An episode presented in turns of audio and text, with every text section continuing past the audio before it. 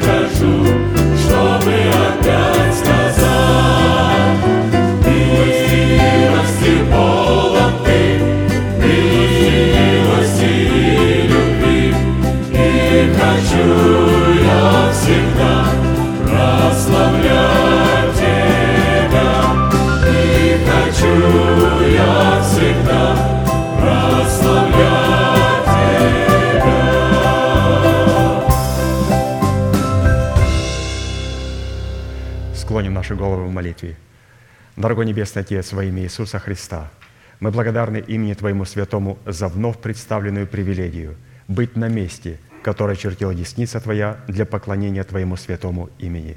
И ныне позволь наследию Твоему во имя крови завета подняться на вершины для нас недосягаемые и сокрушить всякое бремя и запинающий нас грех. Да будут прокляты в этом служении, как и прежде, все дела дьявола, болезни, нищета, преждевременная смерть, демоническая зависимость, всевозможные страхи, депрессии, разрушения, косность, невежество – все это да отступит от шатров святого народа Твоего. И ныне встань, Господи, на место покоя Твоего, Ты и ковчег могущества Твоего, и да облекутся святые Твои спасением Твоим, и да возрадуются пред лицом Твоим. Дай нам больше от Духа Твоего, пропитай нас Духом Твоим святым, позволь нам – найти светлое лицо Твое. Мы благодарим Тебя, что это служение представлено в Твоей божественной руки апостолом Аркадием, и мы молим Тебя, продолжай вести его рукою сильною и превознесенную, великий Бог, Отец и Дух Святой. Аминь. Будьте благословены, пожалуйста, садитесь.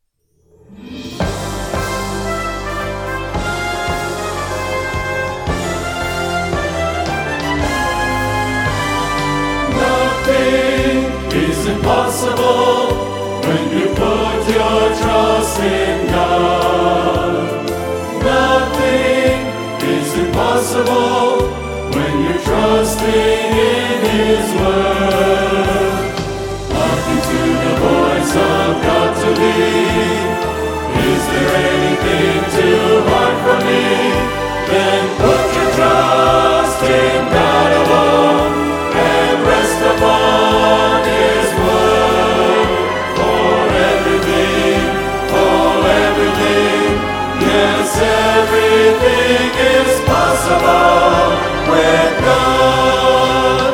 Nothing is impossible when you put your trust in God.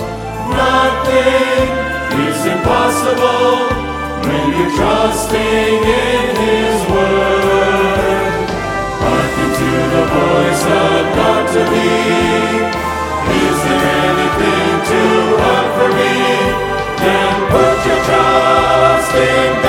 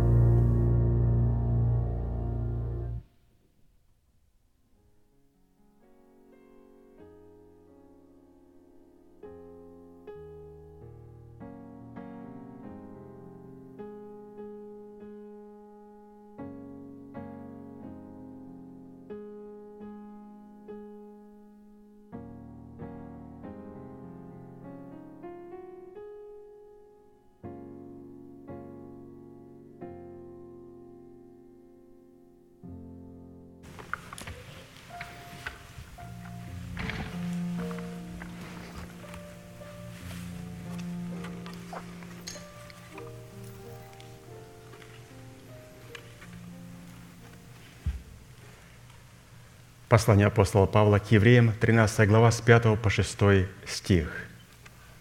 «Имейте нрав не сребролюбивый, довольствуясь тем, что есть, ибо сам сказал, не оставлю тебя и не покину тебя. Так что мы смело го- говорим, Господь мне помощник, и не убоюсь, что сделает мне человек».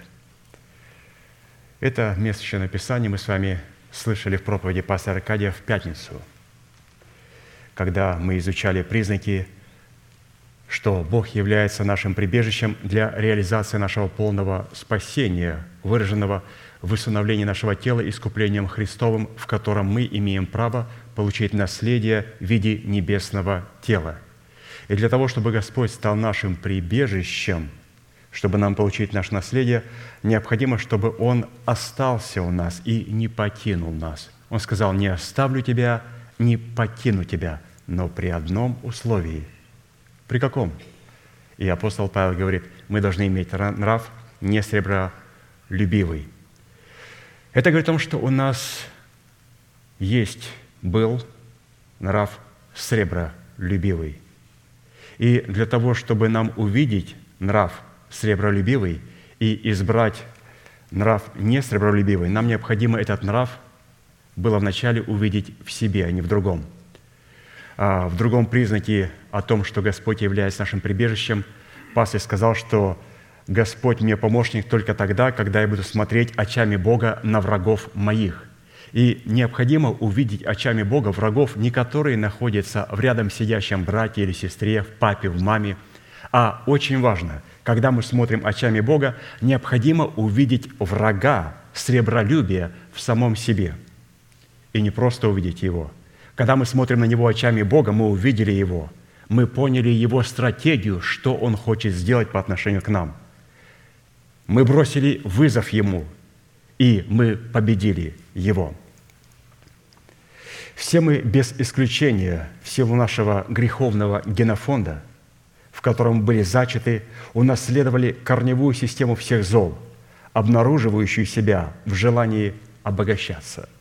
Псалом 57, 9. «Вот я в беззаконии зачат, и во грехе родила меня мать моя». Слова отчаяния.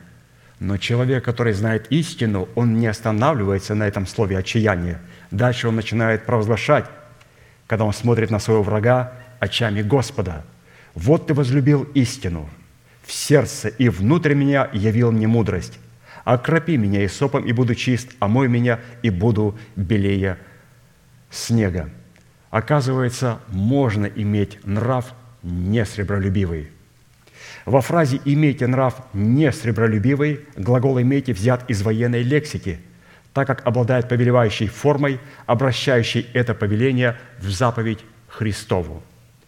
Господь нам не предлагает альтернативу, не предлагает нечто лучшее, Он повелевает свою заповедь. Необходимо иметь нрав нестреболюбивый. Это позволит Богу быть нашим прибежищем. И с таким нравом несравнолюбивым Он сказал, что «я не оставлю тебя и не покину тебя», и это позволит Богу дать нам наше призвание в установлении нашего тела –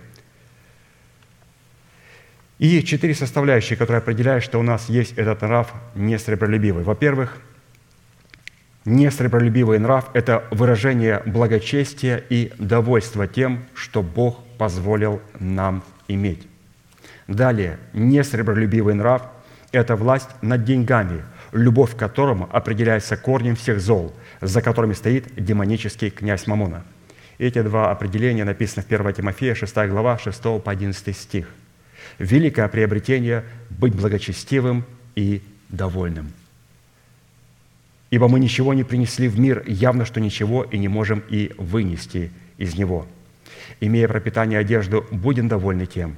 А желающие обогащаться впадают в искушение и в сеть, и во многие безрассудные и вредные похоти, которые погружают людей в бедствие и пагубу, ибо корень всех зол есть сребролюбие – которому, предавшись, некоторые уклонились от веры и сами себя подвергли многим скорбям.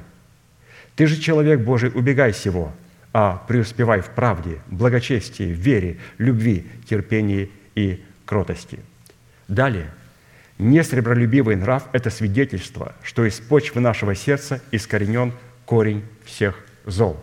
И последнее – несребролюбивый нрав – это свидетельство щедрости – выраженной в отсутствии гнусной и постыдной корости. 2 Коринфянам 9 глава 6-8 стих написаны «Кто сеет скупо, тот скупо и пожнет, а кто сеет щедро, тот щедро и пожнет. Каждый уделяй по расположению сердца, не с огорчением и не с принуждением, ибо доброхотно дающего любит Бог. Бог же силен обогатить вас всякую благодатью, чтобы вы всегда и во всем, имея всякое довольство, были богаты на всякое доброе дело. Имейте нрав не сребролюбивый.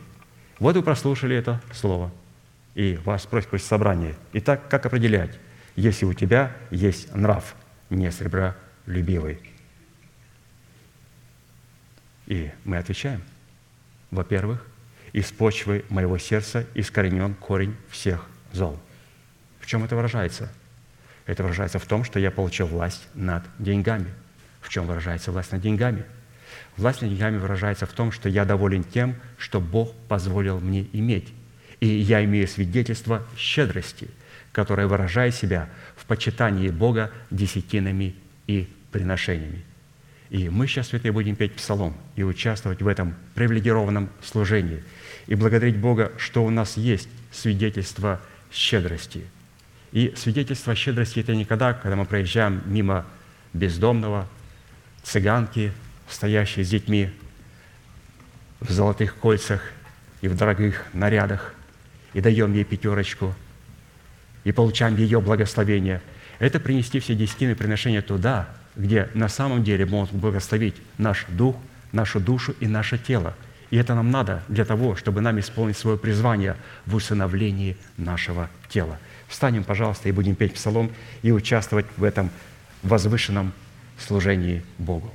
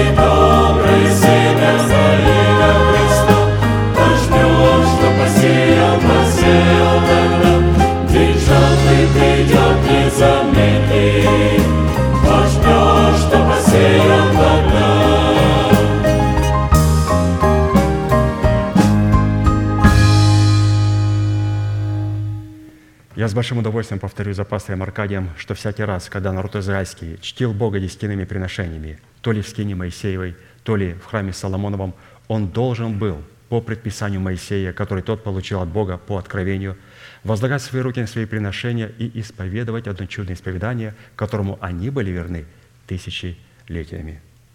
Мы с вами, будучи тем же Израилем, привитые к тому же корню, питаясь соком той же маслины, сделаем то же самое – Протяните вашу правую руку, символ правовой деятельности, и, пожалуйста, молитесь вместе со мной. Небесный Отец, во имя Иисуса Христа, я отделил десятина от дома своего и принес в Твой дом, чтобы в доме Твоем была пища. Я не отдаю в печали, я не отдаю в нечистоте, я не отдаю для мертвого. Я глубоко верю в Твое неизменное Слово и рад, что имею привилегию – выражать мою любовь и признавать Твою власть. И ныне, согласно Твоего Слова, я молю Тебя прямо сейчас, да откроются Твои небесные окна, и да придет благословение Твое до избытка на Твой искупленный народ. Во имя Иисуса Христа. Аминь, аминь. Будьте благословенны, пожалуйста, садитесь.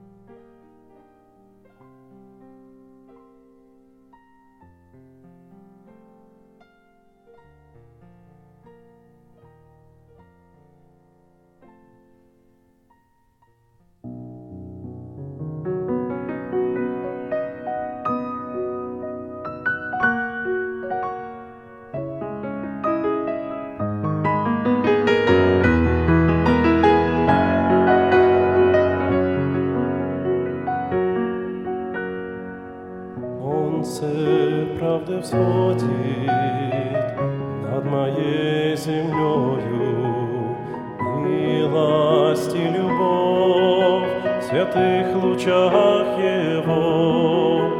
Оно мои уста наполнило хвалою, и славлю я любовь и милость Бога своего. И славлю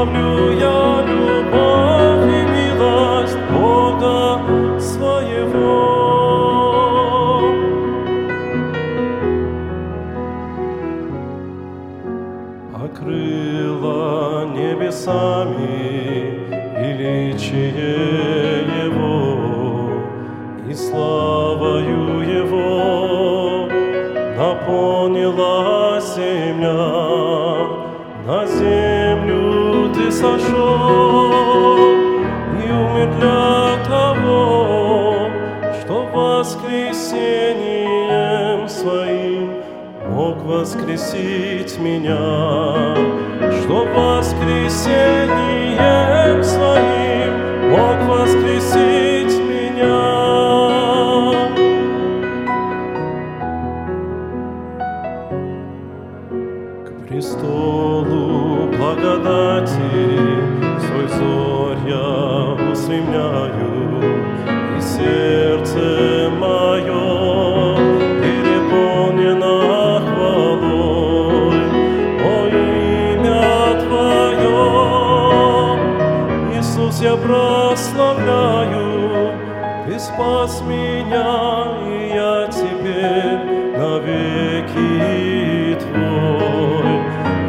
нас меня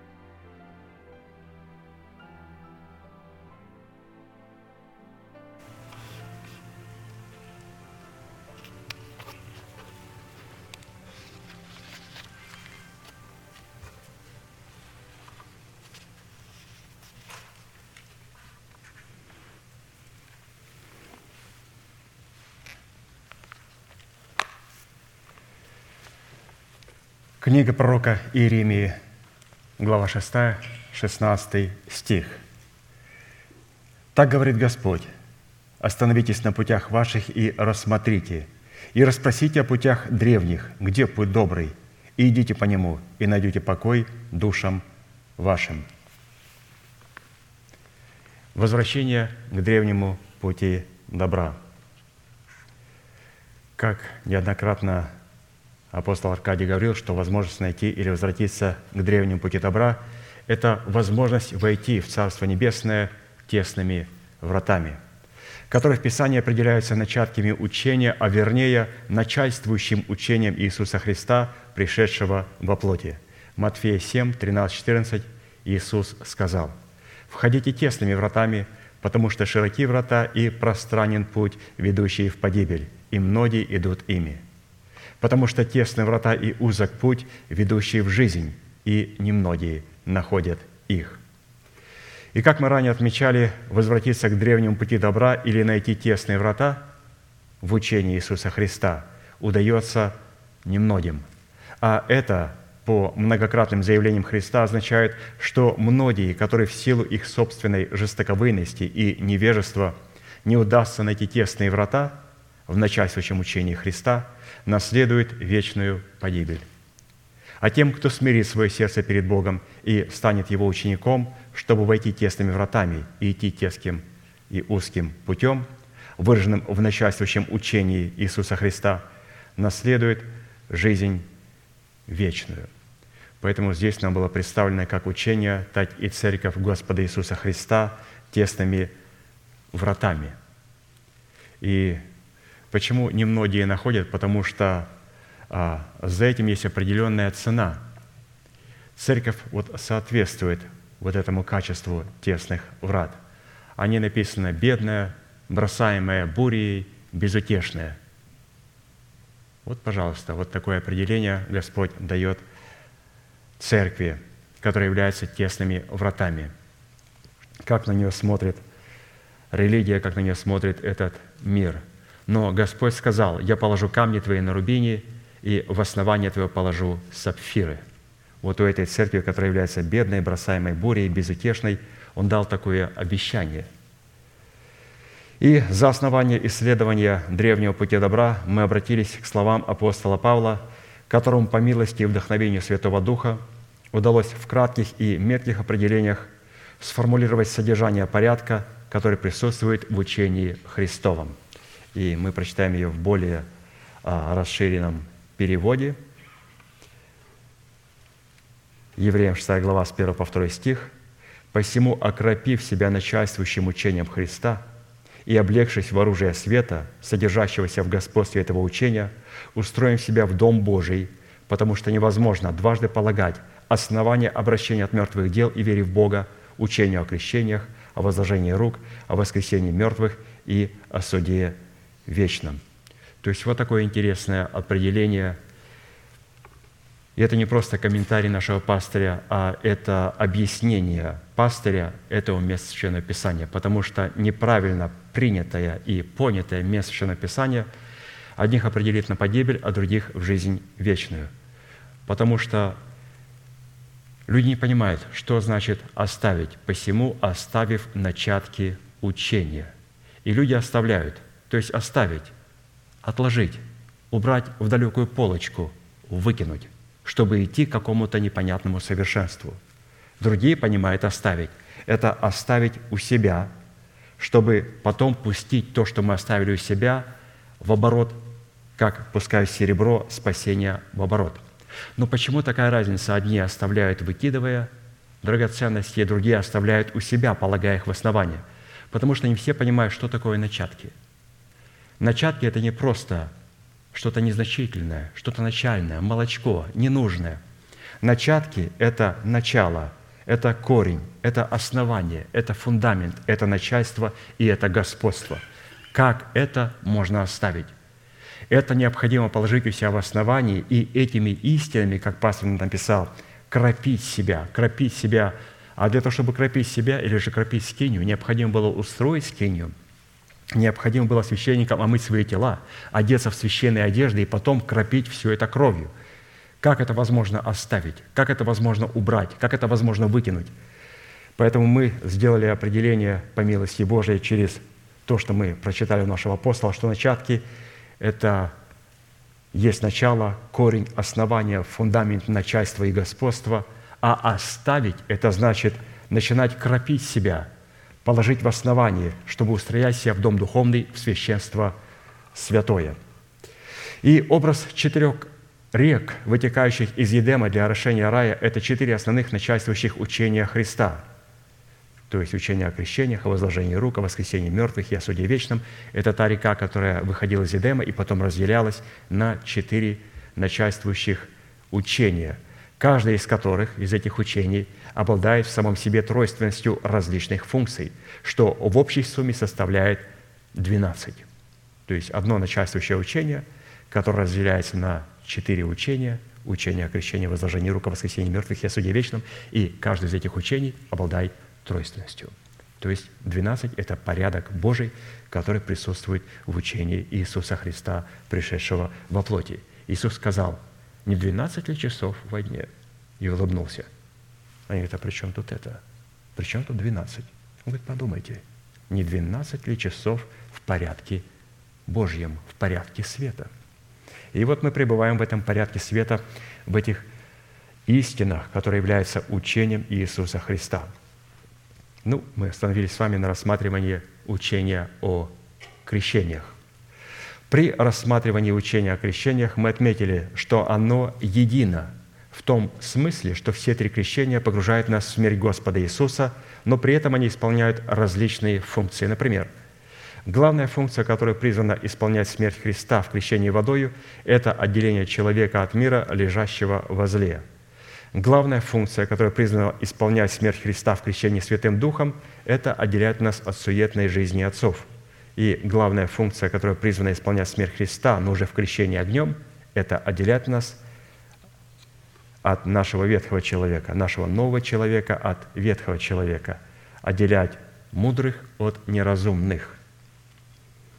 А это никогда не произойдет до тех пор, пока мы не отделим своего ветхого человека от нового человека – и когда это произойдет, тогда вот в преддверии седмины неразумные скажут, «Боже мой, дайте нам вашего масла».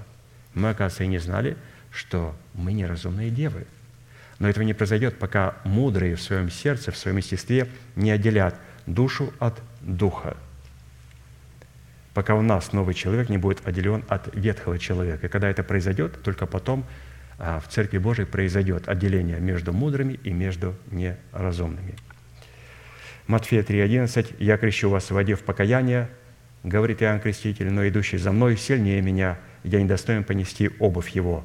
Он будет крестить вас Духом Святым и огнем».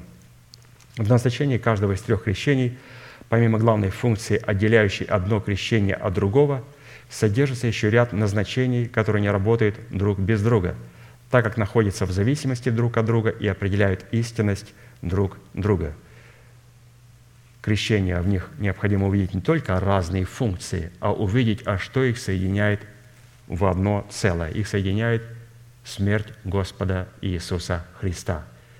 Потому что мы открываем в смерти Господа Иисуса Христа как Христа, так и Духа Святого, так и Бога Отца. Но все это делается в смерти Господа Иисуса – и каждая личность участвует в этой смерти для того, чтобы отобразить конкретные качества либо Сына, либо Духа Святого, либо Отца.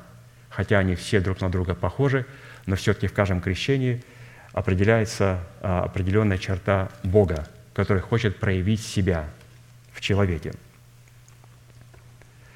В определенном формате, насколько это позволил нам Бог и мера нашей веры, мы уже рассмотрели учение о крещении водою и учение о крещении Святым Духом.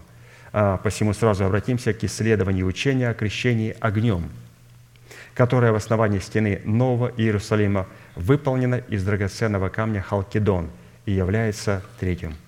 Откровение 21.19 так и написано. Основание стены города украшено всякими драгоценными камнями – и вот основание третье, драгоценный камень Халкидон. Крещение огнем – основание третье, Халкидон. еще раз, Луки 3 глава, 16 стих. Иоанн всем отвечал, «Я крещу вас водою, но идет сильнейший меня, у которого я недостоин развязать ремень обуви. Он будет крестить вас Духом Святым и огнем». Огонь в мерцании драгоценного и таинственного камня Халкидона, который определяет атмосферу третьего основания в стене Нового Иерусалима, и которым будем исследовать, это откровение Небесного Отца, в котором Он открывает себя в имени огня. Матфея 28, 18, 20. «И, приблизившись, Иисус сказал им, ученикам Своим, «Дана мне всякая власть на небе и на земле, и так идите, научите все народы, крестя их во имя Отца и Сына и Святого Духа, уча их соблюдать все, что я повелел вам, и сия с вами во все дни до скончания века. Аминь». В данном месте Писания представлен не функциональный порядок в последовательности крещений, а иерархический порядок в последовательности имен Бога, во главе которых стоит имя Небесного Отца, от которого призваны исходить, действовать и совершаться все три вида крещения. То есть, когда он сказал, будете крестить во имя Отца и Сына и Святого Духа, где в иерархии стоит, во-первых, Отец, потом вторая личность Божества – Сын и Святой Дух, но это иерархический порядок. Функциональный порядок не начинается с Отца. В начале крещения водою, где мы открываем Сына. Второе – крещение Духом Святым, где Дух Святой становится Господом и Господином нашей жизни, чтобы вести нас со Христом к жениху, к небесному, ко Христу, и потом со Христом вести нас в крещение огнем, где мы приходим и пристаем перед Отцом. То есть Иерархический порядок – Бог Отец, Бог Сын, Бог Дух Святой. Функциональный порядок – крещение водою – погружаемся в Сына, крещение Духом Святым в Дух Святой и крещение огнем погружаемся в Бога Отца. Говоря не о крещении огнем, которое подобно крещению Святым Духом, оно должно было сойти на землю с небес. И Иисус говорил, «Огонь пришел я не звести на землю, и как желал бы, чтобы он уже возгорелся». Очень важно подчеркнуть, святые. Три крещения. Первое крещение – полное погружение в воду. Вторые два крещения, где человек совершенно не присутствует, присутствует только Его Величество, Святой Яхвы. Оно исходит потоком с неба. Это Дух Святой, который исходит на меня потоком Божьим в крещении Духом Святым, и это огонь Божий – который полностью своим потоком сходит на меня, разумеется, когда я соответствую жертве всесожжения. Поэтому крещение водою я погружаюсь в воду, крещение Духом Святым и огнем, что-то сходит с меня, на меня свыше и полностью облегает меня в полномочия этого крещения. Огонь пришел я не звести на землю. То есть крещение огнем, оно сходит с небес – крещение Духом Святым, оно сходит с небес. Христос прекрасно понимал, что как сошествие Святого Духа, так и сошествие огня Он может не на землю только после Своей заместительной смерти за свою церковь и своего воскресения, в котором Его церковь будет оправдана перед Отцом. Римлянам 4, 25, который предан за грехи наши и воскрес для оправдания нашего. Другими словами говоря, все три вида крещения это нетленное наследие, приготовленное для того народа, которому Бог вменил праведность не по их делам, а по их вере в Его повеление. И эта вера в Его повеление состояла в том, чтобы знать и верить в то, кем для нас является Бог во Христе Иисусе, что сделал для нас Бог во Христе Иисусе. И верить – это означает повиноваться тому, чтобы называть несуществующее существующим – так как это делал Авраам, которого Бог содел отцом всех верующих. Об Аврааме написано, Римлянам 4, 13, 17. «Ибо не законом, не законом даровано Аврааму или семени его обетования быть наследником мира, но праведностью веры». Праведностью веры, как написано, «Я поставил тебя отцом многих народов, перед Богом, которому он поверил, животворящим мертвых и называющим несуществующее, как существующее. А посему все три вида крещений, и в частности крещение огнем, содержат в себе те полномочия, которые призваны отделить нас от земного и тленного и приобщить нас к небесному и нетленному. Вот следующий абзац. Что из него мы должны с вами были подчеркнуть? То, что Господь, когда погружает в воды, нас, либо Он сходит своим потоком в крещении Духом Святым, либо Он сходит своим потоком в крещении огнем в виде пламенеющего всепожирающего огня, Он сходит только на праведных. Он не сходит для того, чтобы очистить. Он сходит на то, что чистое. Вначале человеку необходимо стать чистым. Вначале брали чистое животное и отделяли для того, чтобы оно стало святым, то есть для того, чтобы употребить его жертву. Также и здесь Бог вменил Аврааму в праведность, то есть дал ему праведность. Поэтому крещение водою, когда мы делаем, мы не крестим для того, чтобы на дне водоема, озера, реки или же бассейна, баптистерии, где мы совершаем крещение, чтобы грехи остались на дне. На дне ничего не остается. На человека во время крещения водой только ставится печать «Святыня Господня, это Сын мой», и записывается его имя, которое также можно и стереть. Надо переписать его на камень. Где? В крещении Духом Святым и в крещении огнем. Писание говорит, и дам ему белый камень, и на камне написанное новое имя, которого не знает никто, кроме того, которому он отдается. И потом говорит, такого человека исповедую перед Богом моим и перед ангелами его. И имя такого человека из книги жизни никогда не будет стерто. То есть, святые, во время крещения водою крестят правильного, чистого человека. Также и крещение Духом Святым. Бог дает Духа Святого только праведному, чистому человеку. И когда Он покрывает нас огнем своей всесожигающего святого огня, Он также снисходит только на праведного. То есть это очень важно понять. Поэтому Христос должен был умереть, и Христос должен был воскреснуть. Для чего? Для оправдания нашего. Когда Моисей впервые пришел к горе Божией Хариву, то здесь он узнал, что Бог отцов его, Бог Авраама, Бог Исаака и Бог Иакова является Богом огня. Деяние 7, 32. «Я Бог отцов твоих, Бог Авраама и Бог Исаака и Бог Иакова». Моисей, объятый трепетом, не смел смотреть. Именно в атмосфере, то есть он говорил из пламеняющего, из горящего куста в огне, то есть Бог говорил из огня. Терновый куст горел и не сгорал. И он говорит, что это за знамение? Что это за огонь, в котором терновый куст не горит? Он говорит, Моисей, вот ты должен быть вот как вот этот терновый куст. Настолько смириться, настолько быть похожим а, на меня, чтобы когда тебя облег огонь Божий, чтобы он тебя не сжег, а чтобы ты мог гореть и сиять, и чтобы я мог говорить а, и использовать тебя как свой инструмент – Именно в атмосфере поедающего пламени Израиль также впервые увидел Бога. Где? На вершине горы Синайской. Исход 24, 16, 17. То есть мы говорим о том, что где Бог присутствовал вот в виде огня Божьего. То есть Он полностью окружен огнем Божьим. Исход 24, 16, 17. «И слава Господня осенила гору Синай, и покрыло ее облако, и покрывало его облако шесть дней. Вид же славы Господней на вершине горы был перед глазами снов Израилевых – как огонь поедающий. Разумеется, что сам по себе огонь поедающий мог исходить только от того, кто является этим огнем по своей изначальной природе. Во втором законе 4 главе 24 стихом написано «Ибо Господь Бог твой есть огонь поедающий, Бог-ревнитель».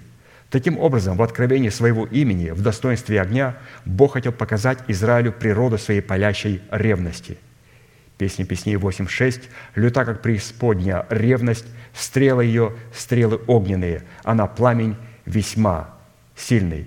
Другими словами говоря, огонь – это одно из чудесных имен Небесного Отца, покрытое мраком и неизвестностью. В то время как крещение этим огнем – это определенные и целенаправленные действия, которые Бог производит полномочиями, содержащимися в достоинстве этого имени – Даниила, 7 глава, 19-14 стих, написано, «Видел я, наконец, что поставлены были престолы, и восел ветхий днями. Одеяние на нем было, как снег, и волосы главы его, как чистая волна. Престол его, как пламя огня, колеса его, колесницы, пылающие огнем. Огненная река выходила и проходила перед ним». Вот она, огненная река. Это не водное крещение – это крещение огнем. В крещении водой мы не соприкасаемся с огненной рекой. Все, кто принял водное крещение, они будут стоять на море, смешанным с огнем.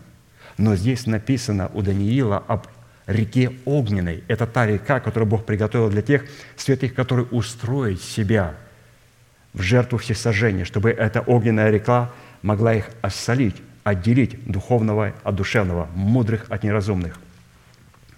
Учитывая, кем является Бог по своей природе, пророк Исаия задает вполне законный вопрос. Кто из нас может жить при огне пожирающем, жить при вечном пламени? Так и написано. Исайя 33, 14, 16. «Устрашились грешники на Сионе, трепет овладел нечестивыми». И задается вопрос, кто из нас может жить при огне пожирающем? Кто из нас может жить при вечном пламени? Чтобы облечься в силу, дающую возможность жить при огне пожирающем, нам необходимо облечься в полномочия, содержащиеся в трех крещениях. Во-первых, водою, потом Духом Святым и только потом огнем. То есть все суть, три крещения очень важны, чтобы жить при огне поедающем. Когда пастор мне говорил, он говорит, постоянно делай упоминание. Ты не предлагаешь и не говоришь, и не проповедуешь о трех крещениях. Это одно крещение. Это один завет – это одна воля, это единый Бог. Потому что когда говоришь, вот есть раз, два, три, мы говорим, дайте мне, пожалуйста, один. И в два, три это меня устрашает, мне это не надо. Нет, мы берем первое, крещение водой, только для того, чтобы потом вот эта вода трансформировалась в реку огненную, которая смогла бы меня осолить перед Господом и отделить меня от всего нечистого. Будучи во плоти Иисус, как Сын Человеческий, пережил крещение Святым Духом после того, когда принял крещение водою, в которой крестил его Иоанн Креститель. Таким образом, крещение Святым Духом открывало ему возможность для крещения огнем. По этому поводу он однажды, обратившись к своим ученикам, сказал, Матфея 20, 22, 23, «Можете ли пить чашу, которую я буду пить, или креститься крещением, которым я крещусь?» Вот он своим ученикам начинает открывать суть огненной реки. Они говорят ему, можем. И говорит им Иисус, чашу мою будете пить, и крещением, которым я крещусь, будете креститься. Из этих слов Христа следует, что прежде чем мы сможем облечься в полномочия, содержащиеся в крещении огнем, который Христос так сильно желал не извести на землю, мы должны выпить некую чашу который выпил Христос, чтобы облечься в крещение огнем. Иисус, безусловно, знал все о содержании этой чаши. Он знал, что в этой чаше выражена совершенная воля Небесного Отца, которая требовала потери самого себя и растворения самого себя в этой воле и в Отце Небесном. То есть ту чашу, которую Бог предоставил ему в Гефсимании – он знал, что в ней сокрыта полностью потеря самого себя, не моя воля, но твоя да будет, и полностью раствориться с Богом Отцом.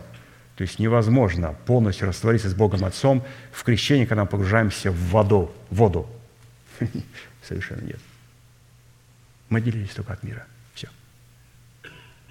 Мои мысли, мои слова, мои поступки, как у дьявола. Ну, по крайней мере, я хоть знаю, что мой дух возрожден от Бога. И это уже радует. Но когда я буду крещен огнем, и когда поток огненной реки пройдет, то тогда я смогу сказать, что уже не я, но Христос во мне. И я полностью слился и облегся в крещение огнем в полномочия Небесного Отца и растворился в Отце. То есть Голгофа – это прекрасный пример, каким образом Христос растворялся в своем Отце. Однако, когда Он стал перед необходимостью принять эту чашу то содрогнулся и начал скорбеть, тосковать и ужасаться. Что это за чаша, могущая вырвать из уст Сына Человеческого вопль отчаяния? Матфея 26, 39. «Отче мой, если возможно, доминует меня чаша сия. Впрочем, не как я хочу, но как ты». Он не говорил это, когда крестился в воде. Он не говорил. Иоанн Креститель удерживал, говорил, «Ты ли приходишь ко мне, Сын Божий, креститься от меня?» Он говорит, «Допусти меня, так нужно исполнить всякую правду». Но когда он подошел к крещению огнем, он стал удерживать себя, «Господи, если у тебя другая чаша, может ли она миновать меня, эта чаша?» Ну, впрочем, не как я хочу, но как ты хочешь. Так надлежит нам исполнить всякую правду. Принятие этой чаши требовало согласия, полной отдачи жизни при полной свободе воли, которой обладал Сын Человеческий. То есть, когда мы подойдем к крещению огнем, у нас будет полная свободная воля, мы не будем рабами греха, то есть как определить крещение огнем, потому что невозможно быть крещенным огнем, будучи рабами греха. Когда мы подойдем к крещению огнем, наша воля будет полностью свободна от рабства греха, и мы полностью все отдадим для того, чтобы полностью раствориться с нашим Богом в Иисусе Христе, как это сделал Христос.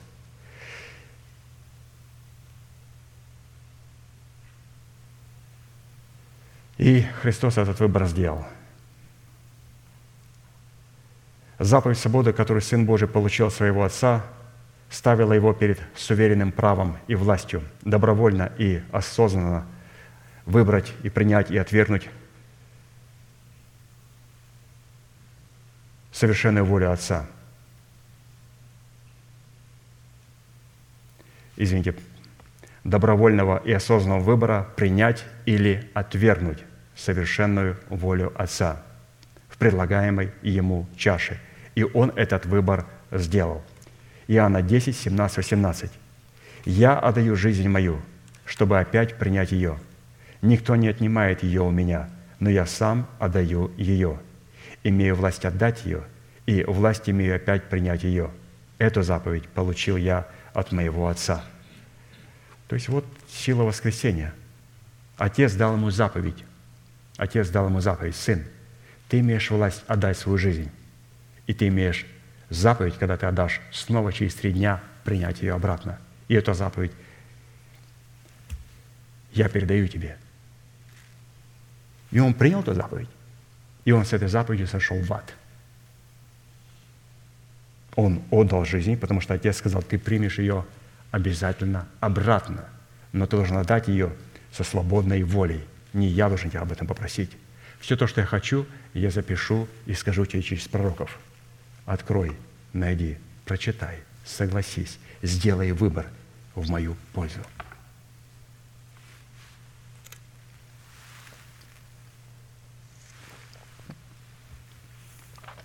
И он сделал –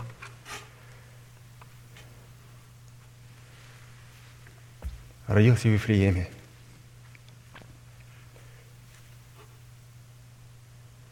Пришел в Назарет и сделал выбор, что он есть тот, о котором здесь написано. И они сказали, о, это оказывается ты, который должен прийти, Машиах. Прекрасное время, чтобы убить тебя. Взяли его и пошли наверх горы, на которой был построен их город, чтобы скинуть его вниз – но прошел между ними, потому что было не время еще умирать.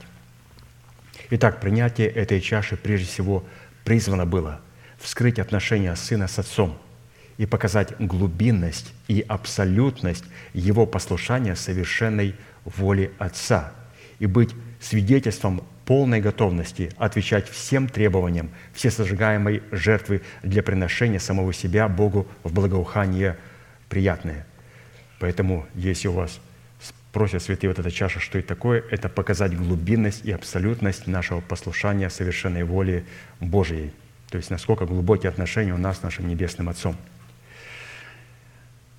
На протяжении всего Писания, если все сожигаемая жертва отвечала требованиям благоухания приятного, выраженного в тотальном посвящении, в тотальном освящении, производимом в соответствии установленных заповедей, то на нее сходил огонь Божий и поедал ее – то есть, если она соответствовала предписаниям, все зажигаемая жертва, то только тогда на нее сходил Божий огонь. Если мы, мы не будем похожи на все сожигаемую жертву, на нас не сойдет огонь. То есть мы не будем крещены огнем. Для того, чтобы быть крещенным огнем, необходимо соответствовать этой всесожигаемой жертве. По схождением такого огня как раз и подразумевалось крещение огнем – в котором человек облекался в полномочия Небесного Отца. Пережив крещение огнем, в котором Сын Человеческий, Сын Божий, облекался в полномочия своего Небесного Отца, он мог заявить, «Да нам не всякая власть на небе и на земле, имею ключи ада и смерти». То есть эта власть нужна для того, чтобы держава смерти в лице ветхого человека была низвергнута из нашего тела. Из какого тела? Из тела того христианина, который вместе со Христом может сказать, «Дана мне всякая власть на небе и на земле», то есть в пределах моего тела, не только в пределах моего духа и души, но в Иисусе Христе имею власть на тело, имею ключи ада и смерти. И поэтому да будет не спровергнута держава смерти из моего тела. Христос это сказал только тогда, когда пережил крещение водой, Духом Святым и огнем. Это не просто ждать. Ну, как вы не скажете, как, когда, когда это придет, что-то я уже, так мне терпение, уже сколько можно ждать, в конце концов. Друзья, надо себя приготовить и сделать себя жертвой, а, готовой быть всесожигаемой жертвой.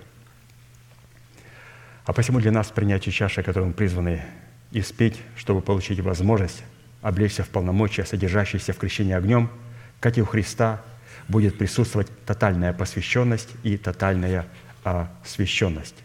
Но напрочь будет отсутствовать позорный крест, агония смертных мук, полное одиночество и оставленность Отцом. В нашей чаше этого не будет. Потому что позорный крест, агония смертных мук, полное одиночество и оставленность Отцом являлось нашим природным состоянием до нашего обращения к Богу. И это пережил Христос, когда пил свою чашу. Мы не будем пить этой чаши. Вот почему он сказал, очень важно, когда мы принимаем водное крещение, крестим праведников. Когда принимаем свое крещение Духом Святым, получают праведники. Когда получаем крещение огнем, Бог крестит огнем праведников. И праведники а, не будут испытывать той агонии, которую испытывал Христос, того одиночества, оставленности смертных мук Отцом, который испытывал Христос. То есть там будет совершенно другая часть. Если Христос страдал за наши грехи, то мы страдаем за истину. Если Христос на кресте говорил, «Отче, почему ты сокрыл лицо свое от меня?» и ужасался, и после этих слов он умер от разрыва сердца. Сказал, я так больше не могу, прими дух мой. И умер. Крест не убил его. Он мог жить несколько дней на кресте. Рабы распятые жили по несколько дней на кресте. Крест не убил его, но крест был оружием смерти. Он умер от разрыва сердца. И когда воин пробил ему ребро, то из сердца вытекла и кровь, и вода. Это первый признак, что у человека произошел сильный шок и разрыв сердца. Он умер на кресте, но крест не убил его. Мы живая жертва. Мы каждый день умираем, но мы продолжаем жить, жить во плоти.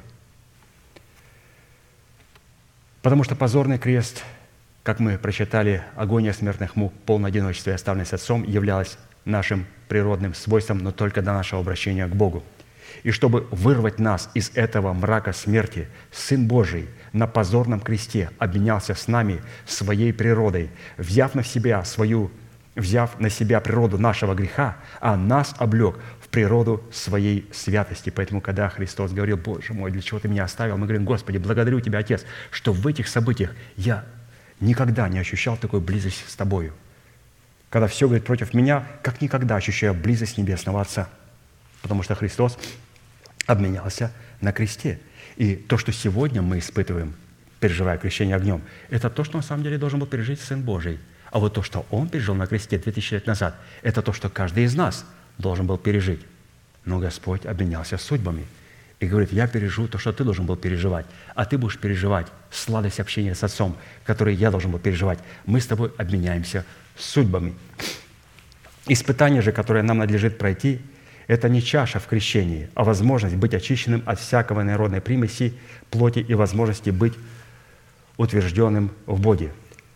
Подходя же к чаше в крещении, мы уже предварительно должны быть очищены и освящены, потому что вхождение в наследие, содержащегося в полномочиях крещений, это не плотской нечистоты омытия, а запечатление уже имеющейся праведности. То есть чаша – это не испытание. Чаша демонстрирует перед Богом – для нас состояние нашего сердца, сокрушенности. И когда Господь увидит эту чашу, наполненную вот этим характером Христом, то Он пошлет на нее огонь Божий. А посему принятие чаши – это принятие нами тотального посвящения и тотального освящения для представления самого себя во всесожигаемую жертву для благовонного курения Бога. А крещение огнем – это, с одной стороны, принятие Богом нашего тотального посвящения – а с другой – это наша коронация во Христе. Ибо всякий огнем осолится, и всякая жертва солью осолится. Марка 9, 49. Осолиться огнем означает быть отделенным огнем. То есть Бог отделяет огнем, то есть отделяет чистое и делает его святым. Бог осоляет, чтобы мы стали святыми через свой божественный огонь. Кого? Святого человека, чистого человека, праведника. Он через свой огонь отделяет, чтобы мы стали такими святыми.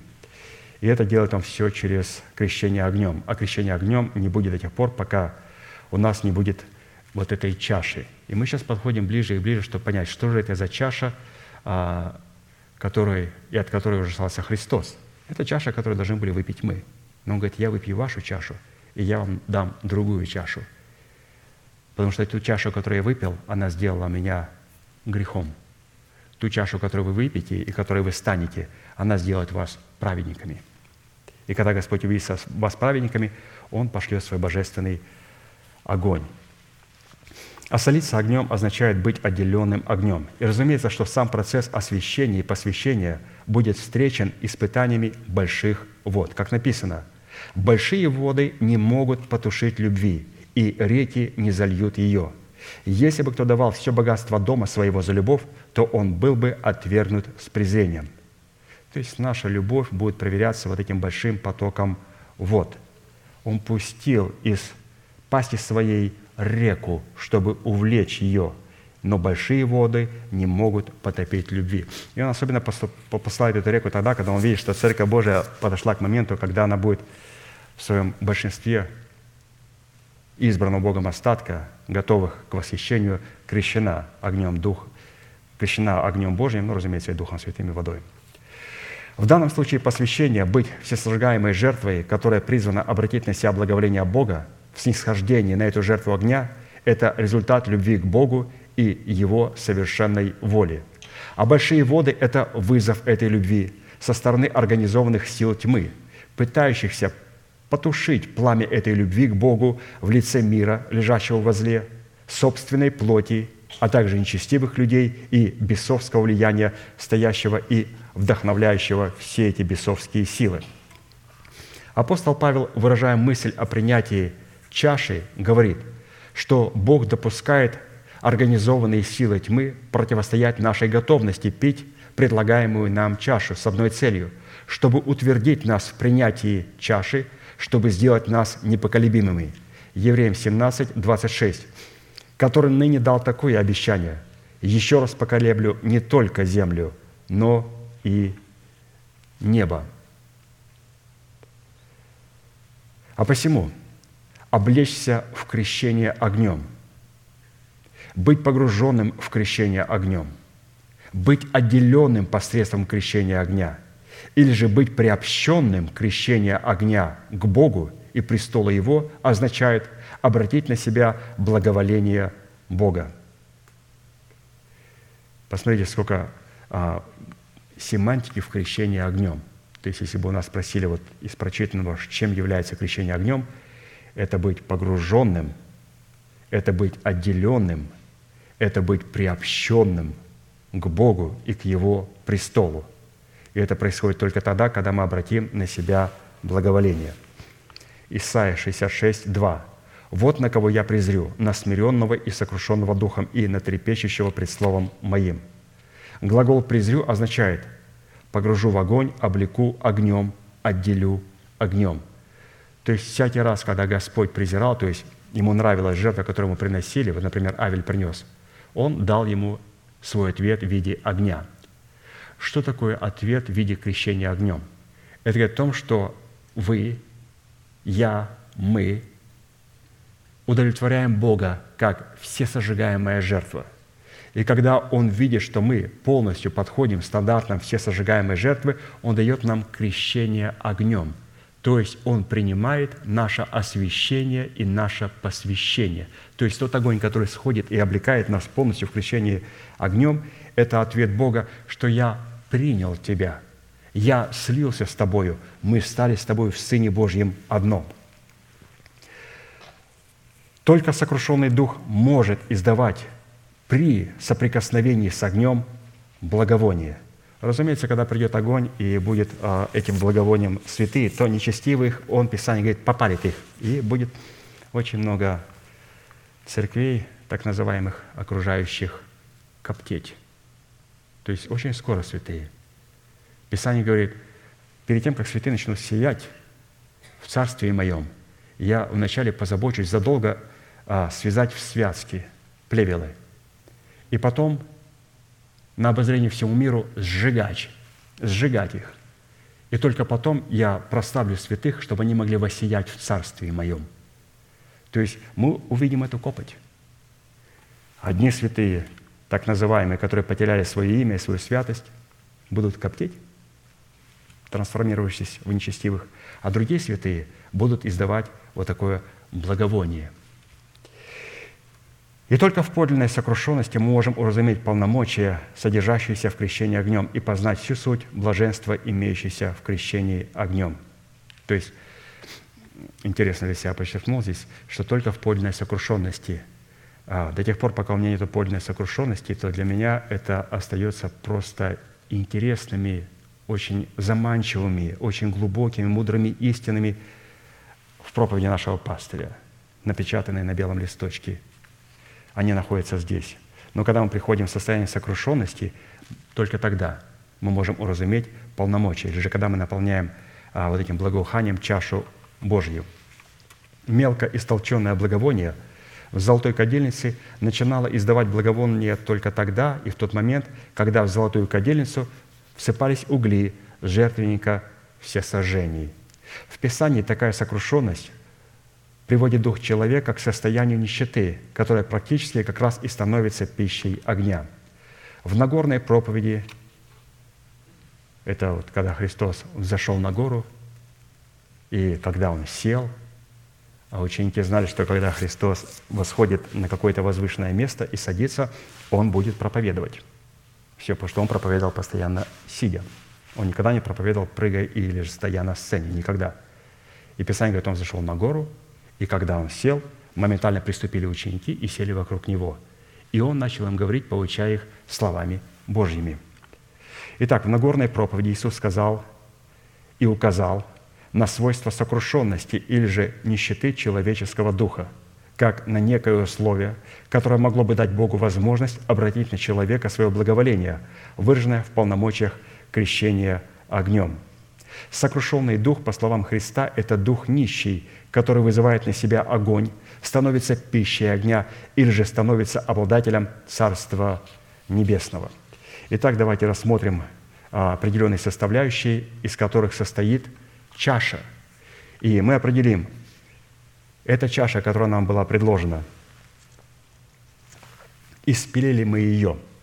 И мы определим это через те характеристики, которые должны быть в этой чаше, то есть те характеристики благовонного курения, которые находились в кадильнице. И когда в них бросали угли с горящего жертвенника, оно начало производить благовоние. Поэтому крещение огнем – это Господь хочет почувствовать благовоние, благовоние от святого народа своего. И когда он почувствует благовоние на небесах, то тогда он даст повеление Духу Святому и Сыну Божьему воскрешать мертвых и восхищать живых. То есть должно вот это благовоние подниматься к нашему Небесному Отцу. И давайте посмотрим на эту чашу. Если у нас эта чаша, и как мы с вами поняли, что чаша Христа и наша чаша отличается – Потому что когда Христос пил чашу, Он чью чашу пил? Нашу. То, что Он переживал, это то, что должны были переживать мы. И Он говорит, поменяемся. Я беру все Твое и отдаю Тебе свое. Я даю Тебе свою чашу. Господи, там грехи, там беззаконие, там мое нечестие. Нет, там мой характер. Я выпью все Твое, и когда выпью все Твое, обменявшись судьбами, я стану грехом, я стану нечестивым ради Тебя – и у меня только будет сохраняться в сердце вера, что я имею власть отдать и принять жизнь. Все. Маленькая семечко, которую дьявол не увидел под микроскопом. Они с криком и с радостью приняли Христа и не заметили, что глубоко-глубоко в духе есть маленькая вера. Отец дал ему заповедь, если ты отдашь свою жизнь, ты примешь ее в рабство.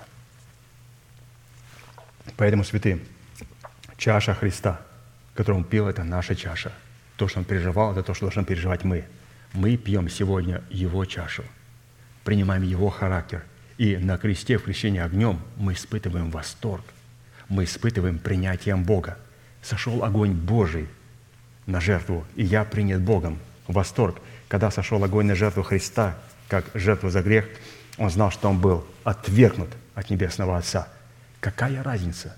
И здесь пастор очень интересно показывает, показывая разницу, но мы сегодня о ней говорить не будем, это можно посмотреть в других проповедях, отличие нашего креста от креста Христова. Христос сказал, возьмите свой крест и следуйте за мной, потому что мой крест отличается от вашего креста. Я умирал за ваши грехи, а вы страдаете за мою истину. Я терял отношения с Отцом, а вы приобретаете отношения с Отцом.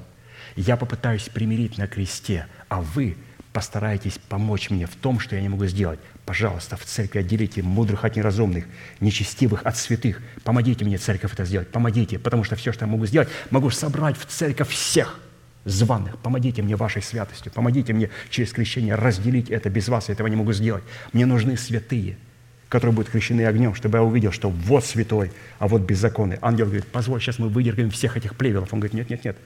Только когда, когда святые воссияют, вот тогда соберете их и вот сожжете их. Хорошо, давайте смотрим на а, содержание этой чаши, этой чаши, которая отличается от чаши Христа, которая его чаша, и он передал нам ее, говорит, пожалуйста, вот вам чаша, вот моя чаша, пожалуйста, пейте ее. И мы определяем, когда мы ее пьем, каким содержанием мы становимся обладателями. И когда мы выпьем эту чашу, только потом сойдет Божий огонь на нас. Итак, первая составляющая чаши – которая написана в Матфея 5 глава, это Нагорная проповедь. Составляющая чаша, чтобы приготовить нас к крещению огнем, это плата за обладание нищим духом. Так и написано, Матфея 5 глава, 3 стих. «Блаженны нищие духом, ибо их есть Царство Небесное». Согласно, согласно данной констатации, нищета духа – это, с одной стороны, полная зависимость от Бога, а с другой – это результат мертвости для греха и полной независимости от греха. Нищие духом. Я полностью завишу от Бога и не завишу от греха. То есть вот это две стороны у одной монеты. Недостаточно просто, Господи, я полностью завишу от Тебя. Он говорит, ты будешь полностью зависеть от меня, когда ты будешь полностью не зависеть от греха. И когда ты будешь полностью не зависеть от греха, и я увижу, что у тебя есть воля, и я спрошу у тебя и покажу тебе чашу, сможешь ли ты ее принять? И ты скажешь, Господи, не моя воля, но Твоя, да будет, теперь я хочу слиться с Тобою в одно. А Бог никогда не сможет слиться с нами до тех пор, пока наша воля не будет освобождена от рабства греху. Святые, это очень важно понимать. Мы не должны быть рабами греха. Когда мы не рабы греха, тогда Господь предложит нам, предложит нам обручиться, и мы дадим Ему согласие чтобы слиться и быть с Ним одно. Вторая составляющая чаши, чтобы приготовить нас к крещению огнем, это способность выражать свои моления перед Богом в плаче.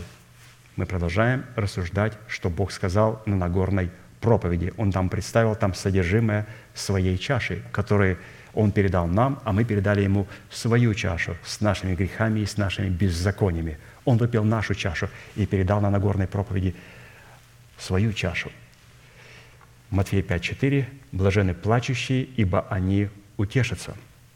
Согласно имеющегося смысла, это не слезы самооплакивания или же обиды и поражения. Это слезы умиления и восторга, слезы мольбы и сострадания, за которыми следует утешение или же покой. Евреям 5, 7, 8. Он, то есть Христос, в одни плоти своей сильным воплем и со слезами принес молитвы и моления, могущему спасти его от смерти, и услышан был за свое благоговение. Хотя он и сын, однако страданиями навык послушанию, и, совершившись, сделался для всех послушных ему виновником спасения вечного».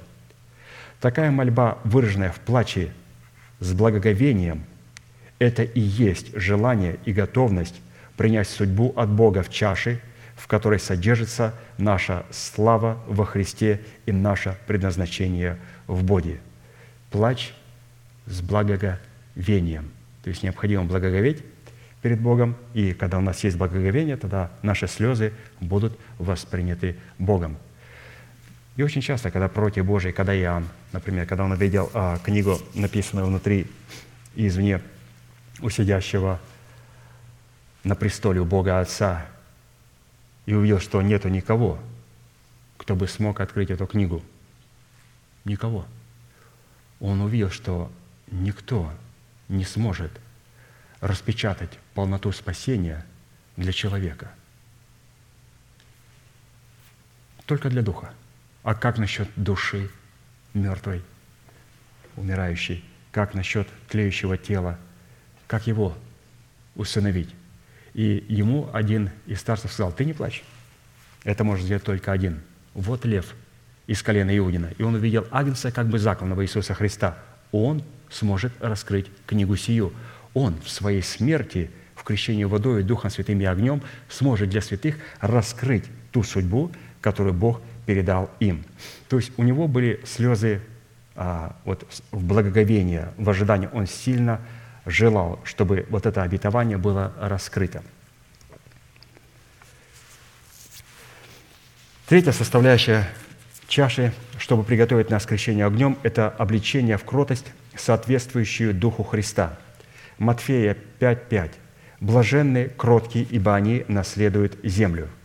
Наследовать землю – это войти в свое наследие, содержащееся в начальствующем учении Христа в усыновлении нашего тела – Кроткий дух – это дух Христов, который готов и способен принять в чаше Господней свое предназначение, выраженное в своем тотальном освящении и посвящении. Вот кроткий дух, вы видите, где находится? Он находится в этой чаше. Кротость – это состояние, выраженное в обузданности своего языка, совместными усилиями силой Святого Духа. Притча 15.4 Кроткий язык – древо жизни, но необузданный – сокрушение духа. Если человек не научен кротости, как обуздывать свои уста, чтобы угодить Богу, то он никогда не сможет ни понять, ни принять предлагаемой ему чаши, в которой для него содержится совершенная воля Отца, выраженная в тотальном освящении и посвящении. Вот тотальное посвящение и выражается в кротком духе, а кроткий дух себя выражает кротких устах. И когда у нас есть кроткие уста, это говорит о наличии кроткого духа, то это говорит о том, что наша чаша наполнена а, характером Христовым, Духом Христовым, Его кротостью. И мы готовы для того, чтобы быть крещенные, духом, э, крещенные огнем.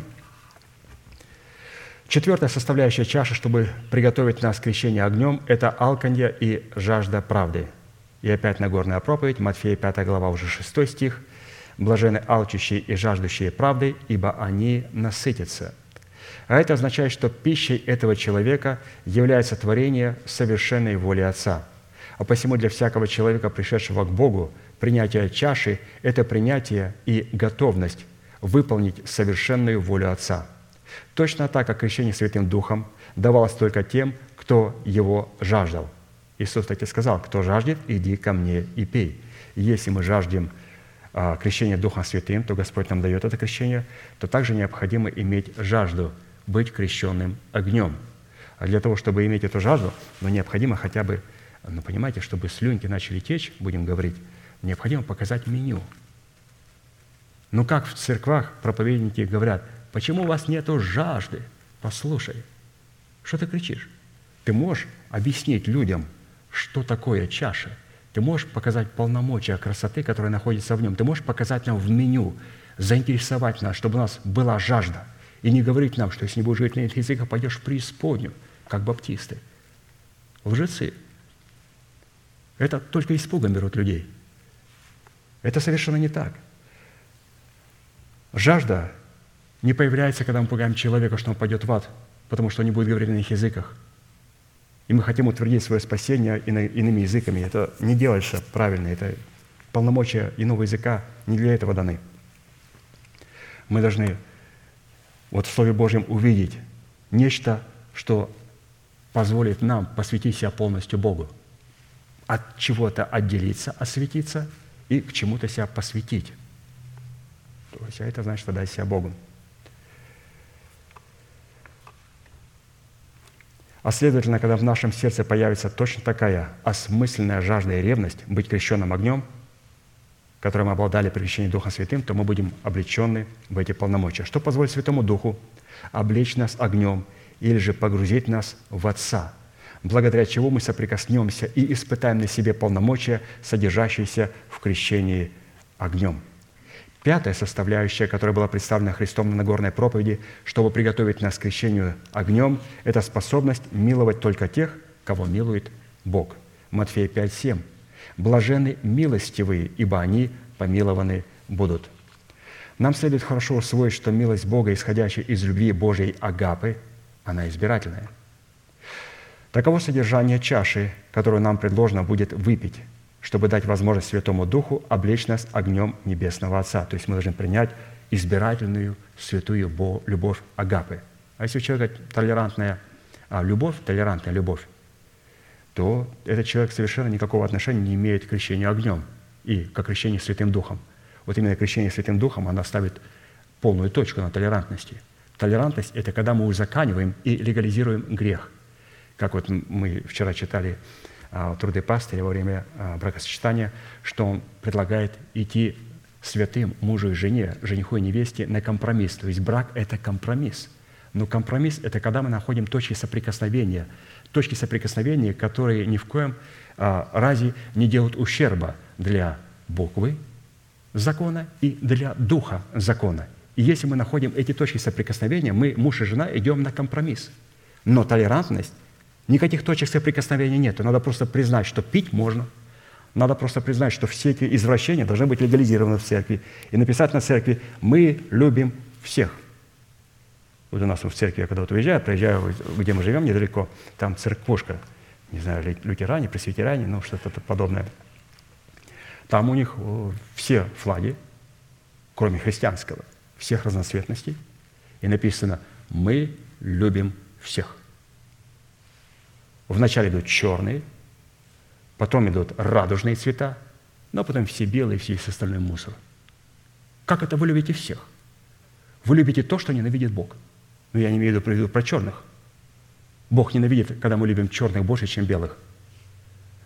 Но где-то это, не будем касаться этого, это определенная жатва к белым. Вот то, что вот сегодня вот, пожинают белые, это то, что они раньше сеяли. Это печально – но мы белые люди, которые никогда так не относились к черным. И знаете, черные люди это об этом знают. Когда они по акценту определяют, а, понятно, вы оттуда приехали, ну все, хай, хай, все, все, все, да, кулачок, все, поздоровались. Они знают, что это не тот, который когда-то а, его отца и деда в рабстве держал. Он знает, что мы там, наоборот, очень дружественные. У нас там в нашей стране все оттенки и все. И никак, жили всегда в мире. Только почему-то братья-славяне не могут найти мир. С черными находим мир прекрасно. А два брата родных не могут найти мир. Вот это парадокс, не правда ли? Но оставим это нету в конспекте и в трудах пастыря оставим. И если на сегодня Бог щадит сосуды гнева, то это не проявление Его милости по отношению к сосудам гнева, но проявление Его власти и могущества, которыми Он блюдет закон посева и жатвы. Давайте посмотрим. А вот эта милость, о которой говорят, ну видите, ведь Бог милует – Римлянам 9, 22, 24. Что же, если Бог, желая показать гнев и явить могущество свое, с великим долготерпением щадил сосуды гнева, готовые к погибели, дабы вместе явить богатство славы своей над сосудами милосердия, которые Он приготовил к славе, над ними, которых Он призвал не только иудеев, но и язычников. А посему наше милосердие может быть обращено только к сосудам милосердия. Если же наше милосердие будет обращено к сосудам гнева Божьего – которые являются противниками Его воли и не почитают Его благодати, то такое милосердие будет квалифицировано как зло и как противление Богу. Принять чашу – это приготовить себя к исполнению совершенной воли Отца. Это значит быть светом как для праведных, так и для неправедных. И изливаться дождем как на праведных, так и на неправедных. Иов 37, 11, 13. Так влагою он наполняет тучи, и облака сыплют свет его. То есть иногда люди говорят, что ну вот Бог посылает свой дождь на праведных и неправедных, и солнышко всходит для тех и других. Вот посмотрите, как дождик Господь посылает. Одно и то же облако. Но Он посылает его для, для разного назначения. Он влагою наполняет тучи, и облака сыплют свет Его, и они направляются по намерениям Его, чтобы исполнить то, что Он повелит им на лице обитаемой земли. И вопрос, а что Он повелевает им идти и делать? Одно и то же облако. Он посылает вас. Он повелевает им идти или для наказания, или в благоволение, или для помилования. То есть наказывать беззаконных и грешников, миловать кающихся грешников и являть милость и благоволение святым, благословлять их и молиться за них. Если нам не знакома такая позиция, а хуже всего, если мы не согласны с такой позицией, то это означает, что мы еще, что мы уже напились из другой чаши, которую мы приняли из рук великой блудницы под именем Вавилон, которая выдает себя за невесту Агнца – то есть толерантная любовь – это те святые, так называемые, которые пьют из чаши, предложенной блудницей под именем Вавилон. Шестая составляющая чаши, чтобы приготовить нас к крещению огнем, это плата цены за обладание чистым сердцем. Матфея 5, 8. Иисус продолжает проповедовать Нагорная проповедь. «Блажены чистые сердцем, ибо они Бога узрят». Чистое сердце – это сердце, свободное от обид, подозрительности, надменности и превозношения, что означает, что оно свободно от всего, что в мире, то есть похоти плоти, похоти очей и гордости житейской. Другими словами говоря, чистое сердце – это сердце доброе, очищенное от мертвых дел для служения Богу живому и истинному. Чтобы принести самого себя в жертву всесожжения, необходимо иметь чистое сердце. То есть для того, чтобы огонь Божий сошел – и нам быть жертвой всесожжения, необходимо иметь чистое сердце. Вот для чего Господу надо было жертву всесожжения? То есть разделать это животное, вымыть все его внутренности. Да? Друзья, зачем мыть? Мы же сожжем сейчас его. Нет. Вымыть ну, вот его ноги, все внутренности, все внутренности вымыть. Все-все-все омывалось водой. Потому что огонь Божий не сойдет – если оно не будет вымыто Словом Божьим. Поэтому чистое сердце. Тогда сердце же надо дойти. Ну как чистое сердце? Кто мне его очистит? Надо же принести себя жертву. Надо было это жертвенное животное разделать полностью, раскрыть его, достать его сердце, взять, помыть его из умывальника и потом чистенько положить на сердце. Кто это будет делать? Пастор Аркадий? Он за меня этого делать не будет. Вот здесь его работа останавливается. Это великий труд. Это великий труд. Это труд Духа Святого, который передавался тысячелетиями. И нам этот труд передан. И теперь мне необходимо делать, Господи, что я должен сделать, чтобы у меня было чистое сердце.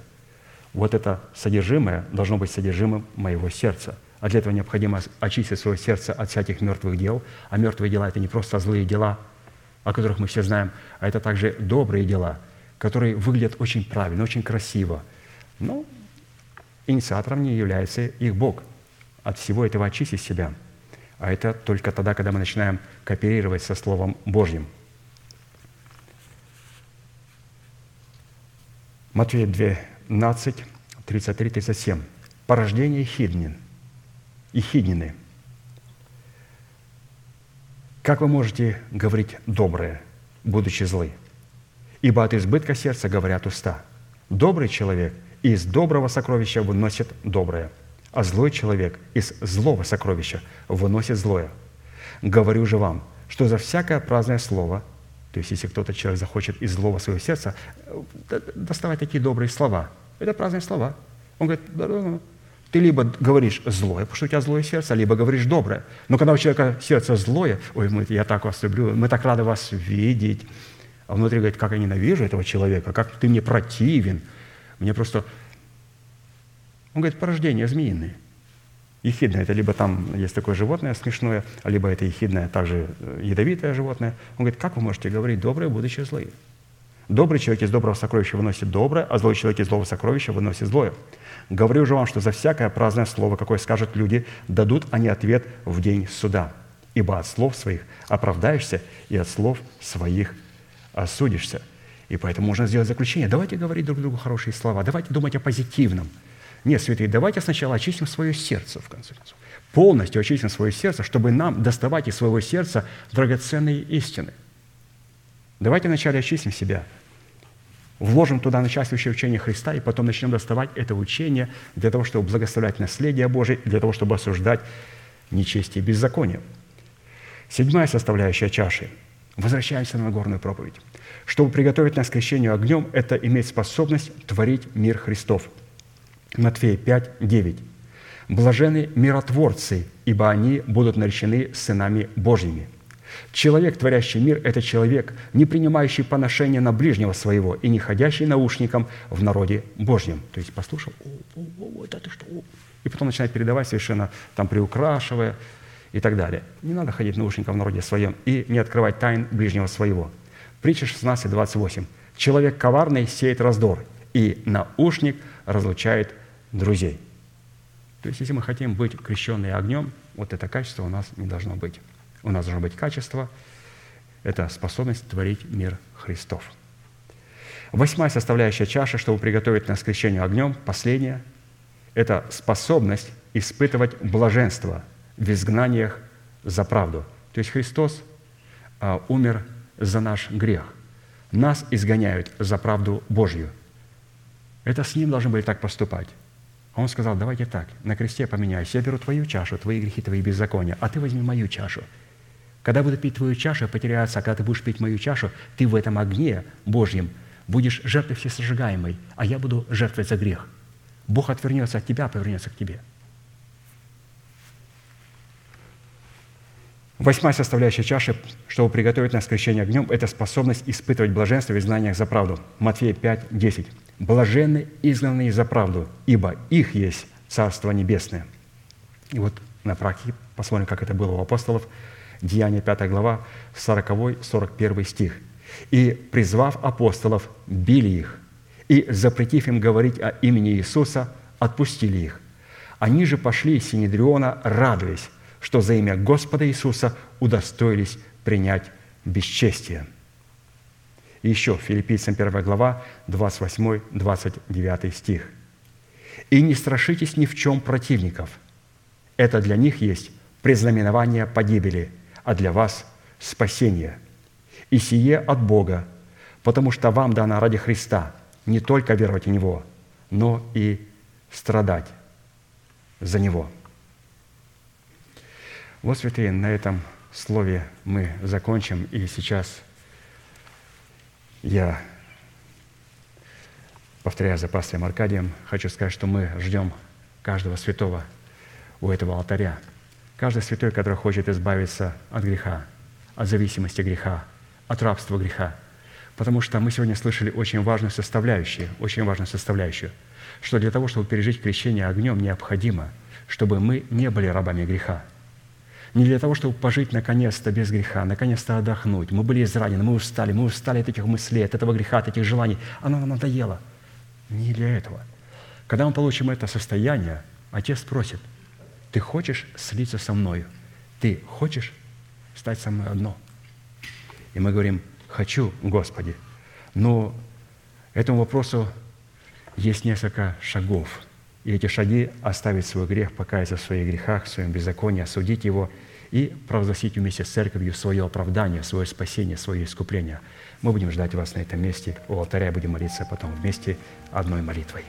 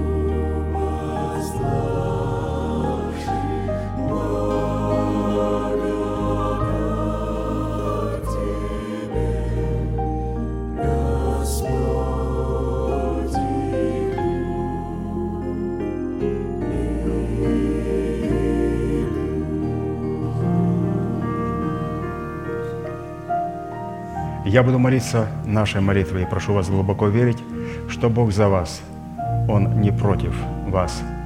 Он возлюбил нас вечной любовью. Он даровал нам дело своего искупления. Он встал между нами и нашими врагами, чтобы защитить нас и поднять нас до своего уровня. Глаза закрыты – это элемент тайной комнаты. Руки подняты к небесам – это знак того, что у нас нет ни гнева, ни сомнения в Бога. Молитесь, пожалуйста, вместе со мною. Небесный Отец, во имя Иисуса Христа, я прихожу к Тебе и на этом святом месте, в собрании святого народа Твоего, я раскрываю мое сердце, чтобы Ты мог увидеть мою боль, мое страдание, мою рану, нанесенную грехом и похотью – которые я ненавижу и от которых я отрекаюсь. Я прихожу к Тебе с моей болезнью, страхами, попранной честью, поруганным достоинством. Прошу Тебя, прости меня, омой меня, очисти меня, исцели мою рану, восстанови меня и защити меня кровью Сына Твоего. И прямо сейчас, перед небом и адом, я хочу исповедать, что согласно Твоего Слова я омыт, я очищен, я исцелен, я восстановлен, я оправдан, я спасен. Прощаются грехи ваши и беззакония ваши во имя Иисуса Христа. Да благословит тебя Господь, да презрит на тебя светлым лицом своим и помилует тебя и да даст тебе мир. Да падут вокруг тебя тысячи и десятки тысяч, одесную тебя, а к тебе не приблизится – да придут на тебя благословения гор древних и холмов вечных. Да будет с шумом низвергнута из тела твоего держава смерти, и на ее месте да будет воздвигнута держава жизни и воскресения. Да придет все это на тебя и на все потомство твое во имя Иисуса Христа, и весь народ да скажет Аминь.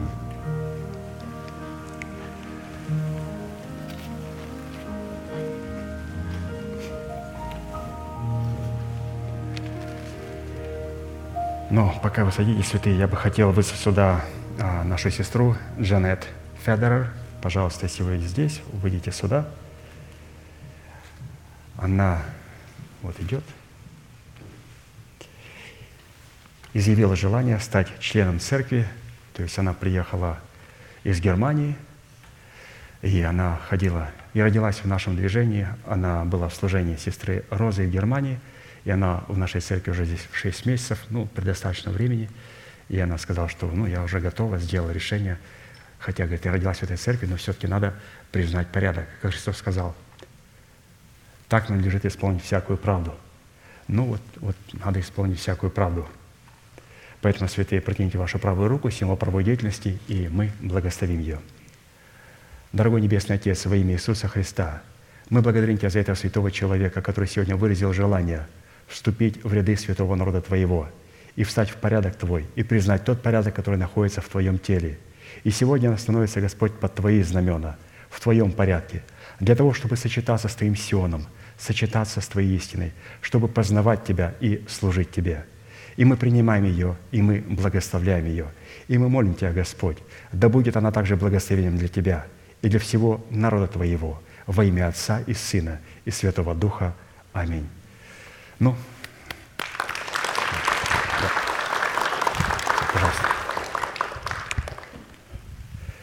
Хорошо, святые. Ну, закончим нашей неизменной манифестацией. Могущему же соблюсти нас от падения и поставить пред славою Своею непорочными в радости, единому, премудрому Богу, Спасителю нашему, через Иисуса Христа, Господа нашего – слава и величие, сила и власть, прежде всех веков, ныне и во все веки. Аминь. Следующее собрание будет в 7 часов вечера, во вторник, на этом же месте. Будьте благословены в вашем пути и в жилищах ваших, и, как говорит пастор Аркадий, можете поприветствовать друг друга.